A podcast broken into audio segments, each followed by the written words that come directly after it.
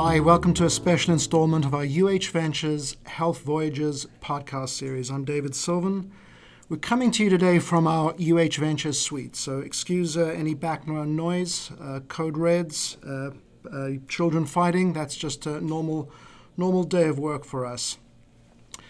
So we thought we'd follow up on some of our earlier podcasts, namely submitting your idea. That was with Kip Lee, and if you recall, IP 101 with Neil Wyant, in which we listed and described some of the must haves or the rules of the road when it comes to starting your invention journey with us. If you haven't listened to those, go back and give them a listen. They're worth your time.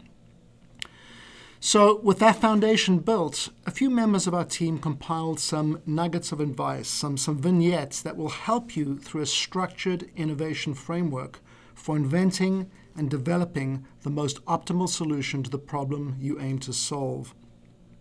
Now, while these tips apply to any invention disclosure you're around, this particular segment today is perhaps more important when applying in a, in a competition setting in which you have limited amount of space and time to present and convey your idea.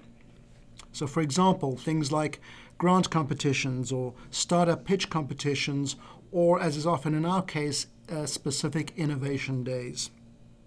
And these are days in which UH Ventures works with institutes or departments at UH to drive a rush of submissions around a particular theme that our team judges, and then sometimes is able to award the leading submissions with funding.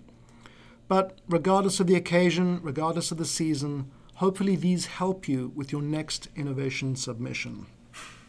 So there are three items I'd like to walk you through. First of all, painting the background before the foreground. So, what does that mean? It can be tempting to dive right into the technical details of the solution or invention without first explaining the nature and the significance of the problem that you aim to solve. A reviewer appreciates a tightly written narrative that ties an invention specifically to an unmet need. As any good storyteller, describe the background of where your invention resides. What is the setting? Who are the users of the invention? And who does this invention benefit? What is the nature of the problem this invention is addressing? And of course, how large is this problem? How will this invention lead to improvements in patient outcomes and potentially impact efficiency? Large brushstrokes are more than okay, and I apologize for mixing metaphors between storytelling and painting, but you get the idea. But establishing this up front helps to draw the reviewer in. So that was painting the background before the foreground. Second step, show your work. Now, we've heard this from our high school math teachers all the time, so we don't mean to elicit any groans, but to tell you the truth, UH Ventures is all about spit- spitballing, again, much to the chagrin of our math teachers.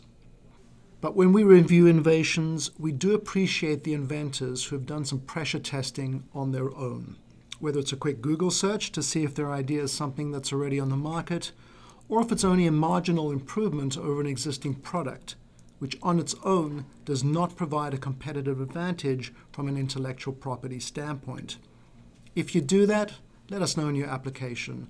A healthy dose of self skepticism can be incredibly valuable at the conception stage, as it can helpfully make your idea all the more formidable. So, we've painted the background before the foreground, you've shown your work.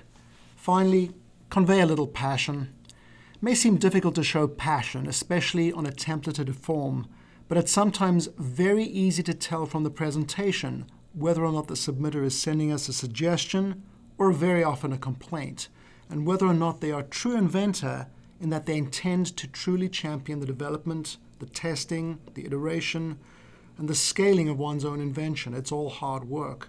So, at the very least, in your submission, use the active voice. Show us how you plan to collaborate with us on further developing your invention. This isn't merely a handoff to ventures, it's a team sport.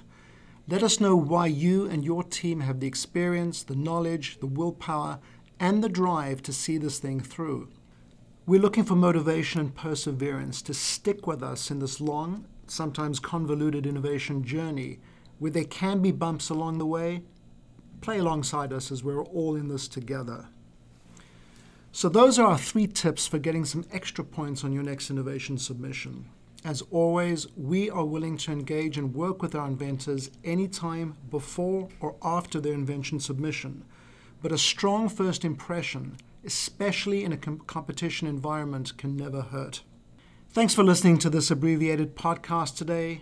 Best of luck if you're submitting to any of our upcoming innovation days. We look forward to hearing from you. As always, please be sure to visit our website, ventures.uhhospitals.org or send us a note to ideas at uhhospitals.org. Catch you next time.